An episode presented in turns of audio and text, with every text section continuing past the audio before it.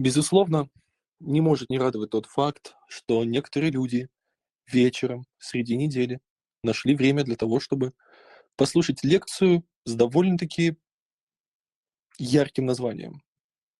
Однако сразу же хочу сказать, что данный эфир не будет представлять собой некий дайджест абсурдных методов терапии, психических расстройств прошлого. Дайджест, который мы бы делали потехи ради. Это связано с тем, что, во-первых, сегодняшний эфир является мини-презентацией новой книги Дмитрия Филиппова, которая называется «Беспощадная психиатрия». И в данной книге Дмитрий рассматривает сегодняшнюю тему в контексте стигматизации женской сексуальности и женского тела. Согласитесь, здесь мы уже смотрим на эту проблему несколько с иной стороны. Но даже это не главное. Главное то, что сквозь все творчество Дмитрия, сквозь все его работы, и в том числе внутри нашего проекта, который мы делаем вместе, «Психиатрия и нейронауки», основной лейтмотив — это биологическая психиатрия, поиск биологических причин психических расстройств, в том числе биологического редукционизма. И сегодняшнюю тему мы будем, опять же, рассматривать как пример поиска органического субстрата безумия в женской половой системе. И, опять же, я бы вам посоветовал бы слушать данную лекцию не только с точки зрения истории, но и с точки зрения метафоры, исторической метафоры на сегодняшние реалии. Потому что, да, конечно, люди прошлого не обладали таким объемом знаний. Однако механизм мышления остался тот же самый. Мы знаем сейчас больше, но думаем мы так же. Мы можем увидеть множество работ, которые связывают токсоплазмоз и шизофрению, которые пытаются найти гены суицидального поведения, работы, в которых говорится о том, что поведение человека можно полностью контролировать внешней средой и так далее.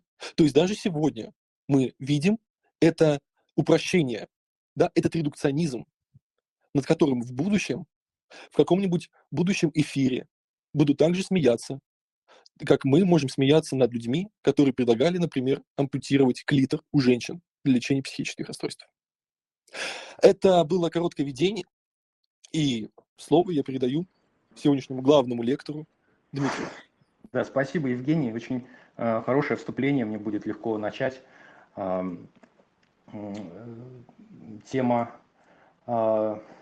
действительно, может, название темы несколько необычно, но вот эта книга, о которой сейчас было сказано, она вся, в общем, состоит из таких тем, и гинекологическая хирургия плюс медицинская психология, вот это скрещение этих двух медицинских специализаций, это вот одна из глав этой книги посвящена этому. Без лишних слов перейду к сути. Значит, я буду говорить только про 19 век, викторианская Англия, Америка, Германия, может быть, Франция, то есть передовые западные страны. Еще раз подчеркну, середина 19 века, вторая половина 19 века. В 20 веке, конечно, гинекологическая хирургия в связи с лечением каких-то психических болезней – это отдельная тема. Итак, представим себе алиенистов, то есть психиатров середины 19 века, которые хотят обратиться к телу в поисках методы лечения психики, и им нужна была некая концепция, которая соединяет состояние сознания больного человека с функциями тела. И вот одной из таких концепций стала теория, которая представляла связь сознания с телом как некий процесс в нервной системе. То есть эта связь осуществляется не в каком-то конкретном участке, участки тела, вот еще со времен Декарта считалось, что таким участком, таким порталом, соединяющим психику и тело, является шишковидная железа. Стала распространенной такая мысль, нервная система – это такое большое пространство, в котором происходит некий динамический процесс, некое событие, которое начинается на одном конце этой системы, например, в половых органах.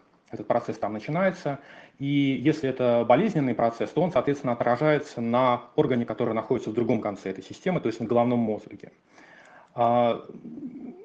Частая продолжительная стимуляция половых органов, например, во время мастурбации, это то, что запускает плохой процесс в этой системе, и то, что в конечном итоге приводит к истощению нервной энергии и приводит к тому, что мозг заболевает. И поскольку сегодня у нас речь о гинекологической хирургии, то вот, собственно, о последствиях мужской мастурбации я сейчас говорить не буду. А женская мастурбация, она виделась очень опасной в этой связи, потому что постоянное стимулирование половых органов, оно, в общем, приводит сначала к каким-то заболеваниям типа истерии, потом это заболевание прогрессирует. Там разные рисовались цепочки как бы ухудшения, например, истерия, потом, если женщина продолжает мастурбировать, эпилепсия, потом идиотия, потом мания, потом смерть. Соответственно, для профилактики и лечения, значит, психических болезней можно прибегнуть к какому-то радикальному оперативному методу, который вылечит, не позволит женщине мастурбировать и, соответственно, предотвратит развитие вот этих вот болезненных процессов. Я сразу озвучу свою главную мысль. Я считаю, что вот эта вот тема, вот этот подход к женской психике, подход к медицинской психологии такими хирургическими методами, он отражает викторианскую идеологию, основные идеи того времени, в частности, представление о том, что женская сексуальность в норме ограничена только репродуктивной функцией. Все, что вне супружеского ложа, это ненормально, это или преступление, или болезнь. Ну, переходя, собственно, к лечению, значит, то есть, собственно, к гинекологической хирургии, довольно много клинических случаев описывается в медицинской литературе. Ну вот, например, один, просто чтобы вы имели представление о том, насколько это абсурдно с современной точки зрения. Это, кстати сказать, довольно поздняя публикация, 1895 год, американский медицинский журнал, Новоорлеанский медицинский хирургический журнал. Публикуется там сообщение о следующем клиническом случае. Пациентке 2,5 года, совсем маленькая девочка.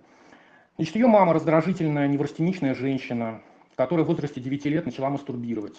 Во время беременности она приостановила эту практику, боялась, что она заразит мастурбацией ребенка. При этом ее мама, то есть бабушка этой девочки, сошла с ума от мастурбации. Она активно занималась всю жизнь мастурбацией и в итоге умерла в психиатрической лечебнице. Значит, на что жалуются родители девочки? Они жалуются на то, что пациентки косоглазия, нарушение сна, и самое беспокоящее семью – это то, что девочка страшно матерится, ну, страшно ругается, сквернословит ужасно и ведет себя вот как-то необычно. Чтобы остановить мастурбацию и чтобы, соответственно, не позволить развиться безумию, чтобы эта девочка не повторила судьбу своей бабушки, доктор отрезал девочке клитор. И через некоторое время счастливая мама пациентки пишет врачу, что прошло косоглазие и вернулся аппетит, сон, девочка чувствует себя прекрасно. Вот такой клинический случай. Статья называется «Сексуальное извращение у женщин». Последовательность, что, собственно, к чему приводит безумие, подталкивает женщину к мастурбации, или мастурбация доводит женщину до безумия. Это, в общем, по-разному разные эксперты описывали эту последовательность. Но надо признать, что причины, следствия, они часто комбинировались без учета тех сложностей, которые свойственны человеческим мотивациям. Ну, например, описывается пациентка, которая мастурбирует практически всегда в присутствии родственников, в присутствии гостей, которые приходят, в присутствии незнакомцев на улице, делает это, не реагируя на замечания окружающих. И врач считает, что ее поведение исправит клиторэктомия, то есть вот операция по удалению клитора, и ее вот эти экстравагантные манеры сразу же, значит, вот испарятся. Или другой пример. Пациентка 24 лет, это в Америке, ну, это в той же самой статье 1895 года. Пациентка 24 лет мастурбирует по 14 раз в день. Мама ее тоже очень много мастурбировала, сошла с ума в результате и закончила свои дни в психиатрической лечебнице. Врачи решили, что, значит, девушке тоже нужно как можно скорее ампутировать клитор, чтобы она не повторила судьбу своей мамы. И они это сделали.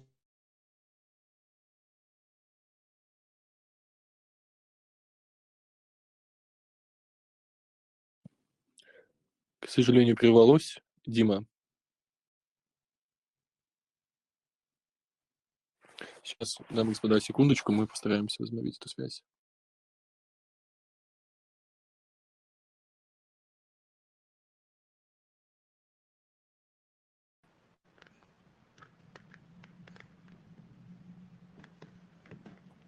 Скажи что-нибудь. Да, я вернулся. Все, давай, возвращаемся. А где я прервался? Там про пациентку 24 лет я говорил? Да, да, ты начал про нее, как бы возвращайся к этому. А, ну да, ну вот она мастурбирует 14 раз в день. Ее мама тоже много мастурбировала, потеряла рассудок, умерла в психиатрической лечебнице. И врачи, значит, чтобы вот девушка не повторила судьбу своей мамы, они прописали ей клиторэктомию, при этом совершенно проигнорировав такой важный биографический факт, то, что эта девушка начала жить половой жизнью с лицами мужского пола необычно рано, в 5-летнем возрасте. То есть этот вот, в общем, вопиющий факт не натолкнул диагностов на мысль о том, что у этой девушки есть какие-то, вероятно, проблемы. И были врачи, которые считали, что мастурбация является симптомом психической болезни, что есть какое-то более фундаментальное состояние, которое подталкивает женщину к занятию мастурбацией, патологии влечения, это называлось нимфомания. Но такой, ну, соответственно, не нужно проводить операцию, нужно лечить патологию влечения. И такой подход, что интересно, не всегда получал одобрение у родственников пациентки, потому что психологически было легче, ну, обвинить во всем клитор, чем признать наличие каких-то особенностей личности у женщины, из-за которых она вот как-то социально неприемлемо ведет себя. Мы говорим о том времени, когда развивается современная хирургия, и врачи, освоившие хирургию с анестезией, позволявшую относительно предыдущий исторический период относительно безопасно и эффективно проводить операции на внутренних органах. И иногда они оперировали, если считали, что есть хотя бы малейшая вероятность того, что причину какой-либо проблемы можно устранить хирургически. Если мастурбация приводит к безумию, и если условие женской мастурбации, значит, является наличие клитора, то значит можно поступить так же, как поступает с больным зубом. Можно просто удалить из организма то, что вот делает эту болезнь возможной. И, конечно же, такой подход к решению проблемы не всеми одобрялся. Ну вот я сейчас процитирую пассаж из статьи 1898 года. Главный врач канадской психиатрической лечебницы пишет о том, что психогинекологи, как он их называют, распространяют свои антинаучные претензии слишком далеко. И они ведут себя совершенно неконтролируемо и с какой-то безудержностью проводят хирургические операции, надеясь, что этим они излечат женщин от психических болезней. Вот эта цитата. Он, ну то есть психогинеколог, направляет свою беспощадную хирургическую ярость на яичники, ведь в них, как он считает, обитают те высшие демоны, которые мучают несчастную безумицу. А другие демоны обитают в матке, и он проводит операцию по удалению матки, вентрофиксацию, трахелорафию и так далее.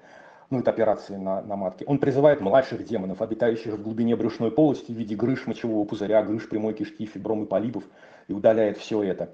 Следуя вниз по половым путям, он удаляет клитор, накладывает швы на промежность, и последней цитаделью, которую он штурмует, становится прямая кишка, где он удаляет геморроидальные узлы. Эта готовность резать все, что попадает под руку, она иногда совмещалась с желанием все предельно упростить, то есть обозначить какую-то единственную универсальную причину вообще всех проблем в женском организме. Клитор, крайнюю плоть клитора обвиняли в развитии не только психических заболеваний, но и многих неврологических заболеваний, и даже железодефицитной анемии, фурункулеза, болезни тазобедренного сустава. В общем, множество гипотез интересных высказывалось. В США идея клиторэктомии, она жила и развивалась в тесном соседстве с орифициальной хирургией. Орифициальная хирургия, орифициум, отверстие. Это такое интересное направление, которое придумал гомеопат Эдвин Хартли-Плат. умер он в 1930 году, он учил, что все болезни человеческие начинаются из-за дефекта отверстий. В первую очередь из-за неполадок с отверстиями в нижней части тела. То есть идея проста. При всех хронических заболеваниях, и физических, и психических, всегда есть проблема с анусом или половыми органами. Вот, соответственно, нужно хирургически что-то сделать с этими отверстиями, тогда все пройдет. Официальная хирургия умерла вместе с ее основателем Платом в 1930 году. До этого, вот на рубеже веков, это было довольно популярное явление, была ассоциация официальной хирургии, журнал. И вот в журнале в 1896 году, значит, в одной статье объясняется, почему, собственно, нужно при психических болезнях женщины в первую очередь заниматься клитором. Клитор – это электрическая кнопка, пишется в этой статье. Это электрический центр женской половой системы. Значит, если, мысль дальше развивается, если нужно скорректировать работу нервной системы, нужно, значит, какие-то провести манипуляции с этой кнопкой. Эдвин Плат писал так: клитор – это телефонная станция всей нервной системы женщины. Если выбирать самый важный участок, самую влиятельную точку в нервной системе женщины, то это клитор. Но, правда, сам Плат считал, что удалять клитор – это чересчур, нужно просто удалять только крайнюю плоть и вообще делать это всем. То есть обрезание делать и мальчикам, и девочкам. И интересно, что Плат – это гомеопат, его единомышленники – гомеопаты. Официальная хирургия – это одно из направлений американской гомеопатии. Это примечательно. Вообще гомеопатия и хирургия совсем не исключают друг друга. Вот, например, Август Бир – это изобретатель спинальной анестезии, то есть вполне такой ортодоксальный хирург традиционный. Он, кстати, был одним из немногих лауреатов премии Гитлера за достижения в науке. Так вот, он был защитником гомеопатии, так что гомеопатия и хирургия не обязательно как-то в 19-м, начале 20 века соперничали. То, что говорили официальные хирурги, в общем, совпадало с наиболее распространенной теорией, которая связывала клитор и психику. То есть в области клитора происходит какое-то раздражение или из-за мастурбации, или там по каким-то другим причинам. Это раздражение доходит до мозга, там производит некое разрушительное действие, и результатами окончательными становятся психические болезни, слабоумие, моральная дегенерация, идиотия, ну и в конечном счете смерть в психическом стационаре. И самый известный энтузиаст клиторэктомии, он жил не в Америке, это английский гинеколог Айзек Беркер Браун. Он умер в 1873 году. Вот он считал, что все психические заболевания у женщины нужно лечить только удалением клитора. И проводил эту операцию без разбора. То есть он удалял клитор всем своим пациенткам старше 10 лет. Значит, и у него в результате были определенные проблемы, то есть его изгнали из акушерского общества Лондона, потому что он вел какую-то очень уж агрессивную кампанию этой операции, обещал исцеление вообще от всех болезней, значит, и ну, довольно шокирующе вел такую промо-кампанию, ну, плюс к тому нарушал этические принципы врачебные. Он, например, угрожал своим пациенткам, что если они откажутся от этой операции, он сдаст их в, значит, психиатрическую клинику. Иногда вообще даже особо не заботился об их согласии, проводил эту операцию без их согласия, ничего не сообщая их родственникам. В общем, это такой наиболее, наверное, радикальный приверженец вот этой операции. И вообще, судя по английской прессе 60-х годов там, 19 века, операция была действительно популярна и в каком-то смысле даже была модной. В Medical Times в октябре 1866 года появилась юмористическая заметка о том, что, ну, суть как бы юмора в том, что у современных женщин, значит, они настолько все увлеклись вот этой операцией по удалению клитора, профилактической операции, чтобы ну, с ума не сойти, что, в общем, сложно найти девушку с клитором в Лондоне. Вот автор этой заметки пишет: эта операция так распространена, 1866 год, что скоро будет редкостью встретить женщину с целыми половыми органами. И так же, как мы обычно спрашиваем наших пациенток, ежедневно ли работает их кишечник, нет ли нарушений менструального цикла, так вскоре возникнет необходимость задавать вопросы вроде: а вы уже удалили клитор? В Англии эту операцию перестали делать, осознав ее бесполезность еще в XIX веке. Во Франции, в Германии, тоже прекратили, но там она была не столь модной. А вот в США клиторэктомия примерно по тем же самым показаниям, то есть для предотвращения безумия, для предотвращения истерии. Ее делали в 20 веке, чуть ли не в 40-е годы 20 века. В Германии в 20-е годы зафиксированы случаи, когда, значит, женщинам делали такую операцию, когда узнавали, что они мастурбируют. Ну, вот возвращаясь к теоретическому обоснованию клиторэктомии, значит, еще раз, как это все обосновывалось, как представляли себе, как это все работает. Значит, первичный импульс для вот этой плохой, патологического процесса, плохой нервной реакции в нервной системе женщины, он, в принципе, может поступать из любого участка женской половой системы. Можно вспомнить, что еще со времен античной медицины исходную точку этого процесса находили в матке. Ну, собственно, название болезни истерия, оно происходит от названия органа матка. А в новое время, когда больше узнали о функциях, о строении женской половой системы, врачи стали винить во всем, например, яичники. И с 60-е годы 19 века начали удалять яичники по психиатрическим показаниям. И когда-то действовал такой принцип, сформулированный в 17 веке фламандским ученым Ван Гельмонтом: только благодаря матке женщина есть то, что она есть, est et quod est на латыни. То в 19 веке один, значит, французский врач Аши Шаропи переначал этот принцип, что только благодаря яичникам женщина есть то, что она есть. А в контексте вот нашей темы это значит, что если у женщины начинаются какие-то отклонения в ее характере, то в первую очередь нужно задуматься, все ли у нее в порядке с яичниками. Но на самом деле, если посмотреть шире, врачи, психиатры того времени, они склоняли к тому, что в принципе в женской половой системе, в устройстве тела женщины, в принципе все способствует безумию. С этого, например, начинается статья о генитальных неврозах женщин, так она называется, опубликованная в журнале нервных психических болезней в 1886 году. Не только матка и яичники, но также и мочевой пузырь, прямая кишка, вагина, клитор, половые губы, промежность и столь модные сейчас фаллопиевые трубы – все участвуют в образовании невроза.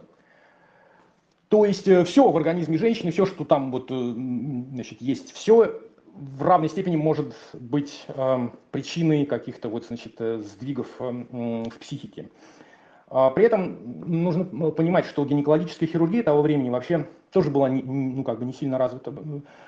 У операций были иногда очень расплывчатые показания. Вот если говорить об операциях на яичниках, которые, кстати, проводились чаще, чем клиторэктомия, то по определению придумавшего эту операцию Роберта Батти, значит, какие показания к удалению яичников? Любая тяжелая болезнь, которая угрожает жизни, здоровью или счастью. То есть, в общем-то, это описание подходит практически к любому состоянию, да, и по мнению, значит, вот врачей, если женскому счастью что-то угрожает, значит, это уже достаточное основание для того, чтобы удалить яичники. Это была очень популярная операция в США, в Западной Европе, которую выполняли, как я уже сказал, в больших масштабах, чем клиторэктомию, но в Европе, в общем, тоже довольно быстро поняли, что слишком уж много там серьезных осложнений возникает. В Англии и Германии постепенно прекратили делать эту операцию, а во Франции у операции по удалению яичников с психиатрическими показаниями, в общем-то, было мало шансов, потому что идея о том, что истерия лечится хирургически, лечится удалением каких-то внутренних органов, она была несовместима с теми идеями, которые продвигал во Франции самый главный специалист по истерии Жан-Мартен Шарко, который искал первоисточника и истерической симптоматики совсем не там. С современной точки зрения, значит, если посмотреть на эти идеи и принять во внимание культурный контекст, то мы видим, что женщины того времени, женщины викторианской эпохи, они жили, конечно, в очень таком токсичном, патогенном, значит, обществе, в котором женская телесность представлялась как что-то очень подозрительное. И Тут даже дело не в консервативном каком-то воспитании, естественной стыдливости женщины. Дело в том, что культура, вот, в которой жили врачи и их пациентки, она как будто бы нагнетала состояние паники и напряжения вокруг женского тела как такового. И интересно, что вопрос о женской предрасположенности к психическим болезням, он вообще как бы не... Ну, то есть этот вопрос ставился, но по умолчанию предполагалось, что женщины эмоционально нестабильны. То есть это свойство их пола, это считалось чем-то само собой разумеющимся. Откуда такая вера, откуда это вот представление о женской психике как о чем-то более нестабильном, чем мужская психика? То есть понятно, что в XIX веке не было, значит, там, современной психометрии, не было каких-то развитых методов изучения, социологических, психологических. И вот это представление о специфике женской психики, оно строилось не на результатах каких-то исследований, а скорее вот на основе культурных стереотипов. И именно на основе этих же самых социокультурных стереотипов формировалась концепция болезни и концепция лечения этой болезни. Я процитирую, значит, из выступления, которое прозвучало на заседании Ассоциации главных врачей американских психиатрических лечебниц в 1865 году. От крайней нервной восприимчивости к откровенной истерии, а от нее к явному безумию женщину отделяет всего лишь шаг. В ходе полового созревания, во время беременности, в послеродовой период, в период лактации странные мысли, необычные чувства, несвоевременные аппетиты, преступные импульсы могут преследовать ум, в другое время невинный и чистый. То есть, в общем, вот как бы один шаг всего лишь отделяет женщину от безумия, просто потому что она женщина. И она очень быстро переходит от более легкого расстройства к более тяжелому. Нервность, потом истерия, потом безумие, потом смерть от безумия. То есть сама принадлежность женскому полу, она уже делает человека предрасположенным к расстройству психики. И понятно, откуда вот эти идеи о хирургической коррекции женского тела. То есть, значит, надо обратиться к чему-то, что есть в женском теле уникального, к тому, что делает ее женщиной. Это половая система. Значит, эти органы нужно как-то корректировать. Ну, а как, ну, например, отрезать то, что можно отрезать. Логика понятна. Чем больше органов, тем больше нервов. Значит, женская половая система устроена относительно сложнее, чем мужская, значит, соответственно, там нервная система более такая комплексная, значит, больше нервов, больше болезней. Но немножечко я хочу отвлечься о статистике. Собственно, были ли какие-то статистические подтверждения тому, что женщины психоэмоционально, ну, как бы проблематичнее, чем мужчины? Значит, есть статистика о пациентках больниц, например, в Великобритании. Статистика говорит, что с середины 19 века доля женщин растет. Но почему? Женщины дольше жили и реже выздоравливали. Значит, происходит в это время в Англии феминизация нищеты. То есть среди нищих людей становится больше женщин. Нищета, понятно, это стресс-фактор очень мощный. Интересно, что новые больницы в Великобритании строили, исходя из того, что женщин в них будет больше. То есть там женское отделение изначально строилось больше, чем мужское отделение. И в каком-то смысле это влияло на врачей. Они, значит, были склонны чаще госпитализировать женщин. Ну, собственно, феминистский аргумент очевиден, да, что женщин чаще госпитализировали, потому что врачи-мужчины, они предвзято относятся к женщинам. Однако есть другая статистика у Британии, которая говорит, что на самом деле скорее все-таки мужчин было больше в середине 19 века, это касается провинции. То есть в провинциальных психиатрических больницах там на 40% было больше мужчин. В городах женщин было больше, потому что просто в городах женское население больше. И здесь мы сталкиваемся с тем, что в обработке статистических данных в медицинской литературе 19 века очень много таких наивных ошибок. То есть, например, сравнивается количество больных на момент сбора данных. Но понятно, что сравнивать надо случаи заболевания, а не количество находящихся сейчас в больнице.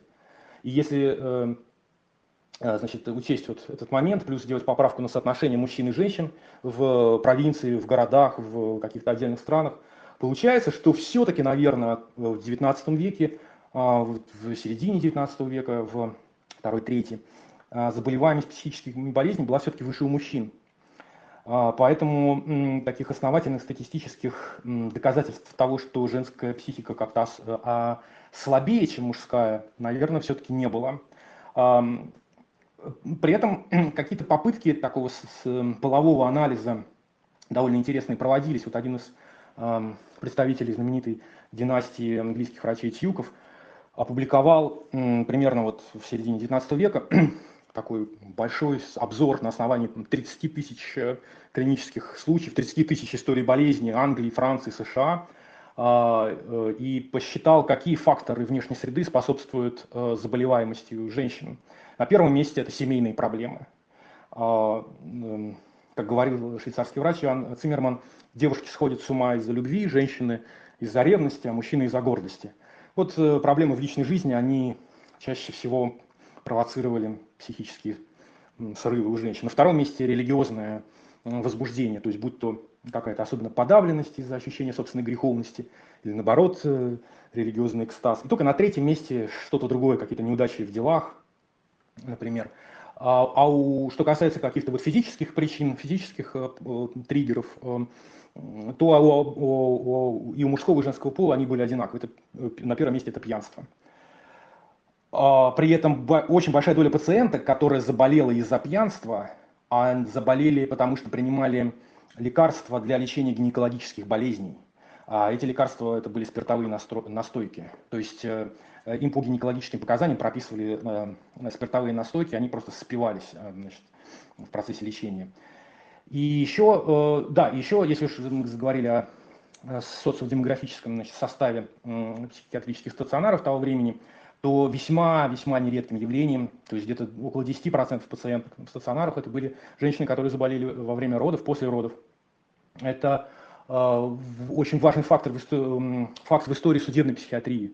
Потому что, в общем-то, судебная психиатрия в том виде, в котором вот мы ее сейчас знаем, она в это время и начинается. То есть одним из первых таких предметов для размышления, который одновременно рассматривается и с медицинской, и с юридической точки зрения, стали дела женщин, которые убивали новорожденных в состоянии послеродового помешательства.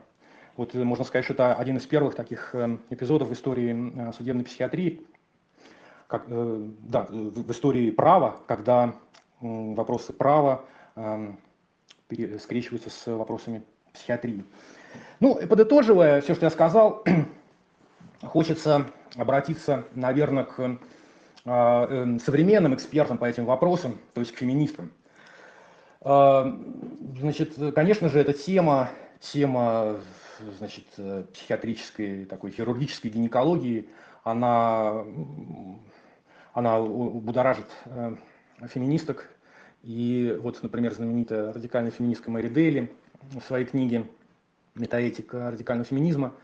У нее там много всяких неологизмов, она придумала много всяких слов. И там глава, посвященная вот американской гинекологии, называется 19 века, называется «Геноцид», ну, то есть через букву «и», да, то есть американская гинекология, геноцид,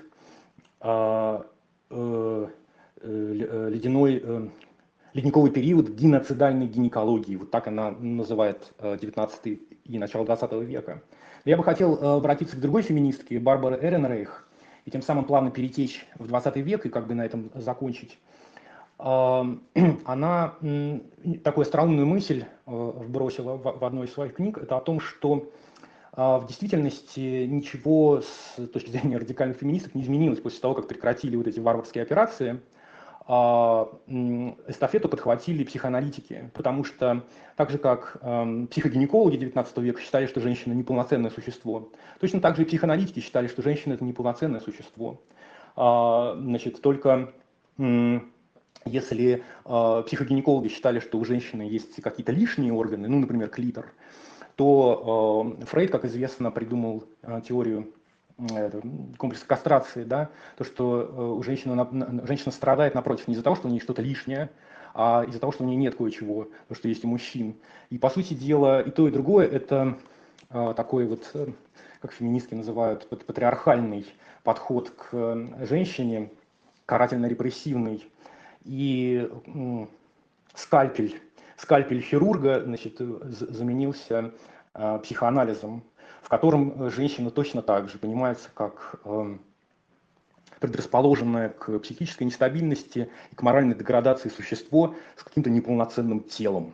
Вот, разница только в том, что в XIX веке эту проблему пытались решить очень просто, с помощью, значит, хирургической операции, то в XX веке, вот, ну, после того, как гинекологическая хирургия показала, ну, психогинекологическая хирургия показала свою бесполезность и появился психоанализ, эту проблему стали решать иными методами. Ну, я надеюсь, что было интересно, и на этом закругляюсь и заканчиваю. И предлагаю всем читать мою книгу «Беспощадная психиатрия». Там много будет такого. Она уже продается, там не только про психогинекологию. Да, Дима, спасибо. Мне показалось это очень занимательным. И у меня, наверное, основной вопрос, что тебя больше всего удивило вот при изучении данной темы? Как бы женская сексуальность, ее стигматизация, такой самый, не знаю, оголтелый биологический редукционизм, который пришел не со стороны психиатров, а вообще со стороны хирургов, гинекологов. Вот что тебя больше всего удивило в этой всей истории? Ну, да много что удивительного. Ну, во-первых, удивляет, что... Как это по-русски? Follow-up исследование. Исследование после лечения. Ну, да? Последующие, да. Да. То есть, как будто люди не видели, что мало что меняется в длительной перспективе. То есть, если, ну, вот взять там приведенный мной пример о каких-то экстравагантных девушках, которые там мастурбируют публично, у которых явно какие-то последствия психотравмирующих событий в детстве. Ну, сложно поверить в то, что эта операция вот просто радикально меняла все, они становились здоровыми. То есть, мне кажется, что здесь достаточно было просто проследить за изменением состояния, убедиться в том, что это бесполезно, убедиться в том, что это просто, ну, это имеет ничтожный смысл для здоровья женщины. Ну, мне кажется, если попытаться ответить на твой вопрос, то ответ кроется в тщеславии врачей. Врач славен тем, что он хорошо врачует, тем, что он хорошо лечит. И тут оказывается, что психические расстройства можно лечить хирургически. И, естественно, никакой фоллоуап сильно его не интересовал, кроме, может быть, первого небольшого периода после проведенной операции, после чего можно было докладывать эти случаи на конференциях, и все слушали бы этот авторитет. Сейчас, конечно же, такое невозможно. Все-таки врачи, ученые, как биомедицинские профессии, это не святые, это такие же люди, склонные к обману, в том числе ради тщеславия. Ну, это лично мое мнение, как я могу объяснить такое. Почему люди не могли посмотреть трезво, открытыми глазами на работу тех или иных случаев. Да, и вот там в другой главе, в своей книге, я пишу... в другом таком радикальном методе, связанном с удалением зубов. То есть сегодня я говорю про удаление клитора в целях психиатрических, но, значит, в одной из клиник американских был такой врач, который удалял зубы всем пациентам. Вот, потом он пошел дальше, он стал удалять и кишечник там, и так далее. Кстати сказать, Мейер был знаменитый американский психиатр, был его покровителем. И история интересна тем, что бесполезность того, что он делал, она раскрылась именно после того, как стали интересоваться вот этими вот более длительными, ну, интересоваться судьбой его пациентов там, через год, например, после проведения этой операции. То есть он их выписывал, писал там в истории болезни, они там чувствуют себя прекрасно, но он не интересовался тем, что с его пациентами, у которых он удалил там все зубы, как они себя чувствовали там через год, например. И отчитывался о том, что у него там 70-80% излечения, значит, пациентов с тяжелыми психическими заболеваниями после того, как он удалял им все зубы. Но когда вот там, значит, заинтересовались, так ли оно на самом деле, стали собирать данные у пациентов через какой-то более длительный период времени, через год, там, через 2 года, выяснилось, что там, конечно же, нет вообще никаких результатов. Вот. Я думаю, что это вот одна из слабостей методологических старой медицины, потому что они... ну, как-то не думали о длительных перспективах, о наблюдении за своими пациентами. Если я не ошибаюсь, такой сюжет был в сериале «Больница Никербокер». И там местный психиатр, он занимался воспалительной теорией, расстройств, и там удалял. Хорошо, друзья, давайте мы можем ответить на 1-2 вопроса. У кого есть желание что-то спросить у Дмитрия, то можете поднимать руки. Я включу микрофон, и вы зададите в прямом эфире.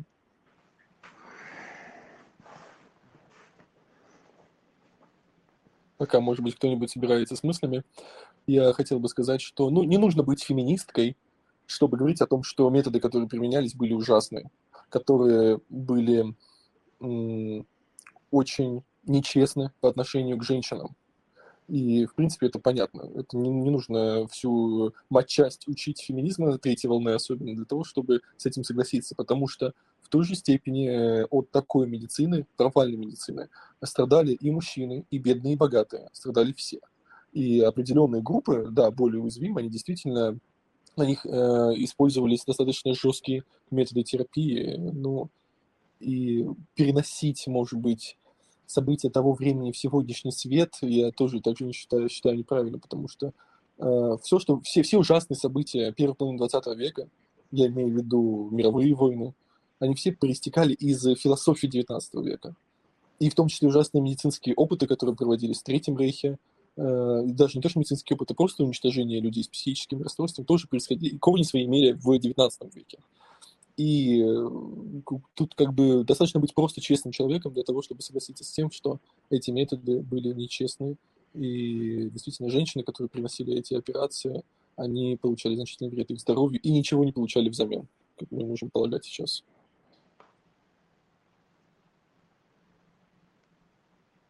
Ну, учитывая, что у нас, судя по всему, Дима... Нет, а вот человек поднял руку, смотри, вот человек. А я не вижу. Синенький.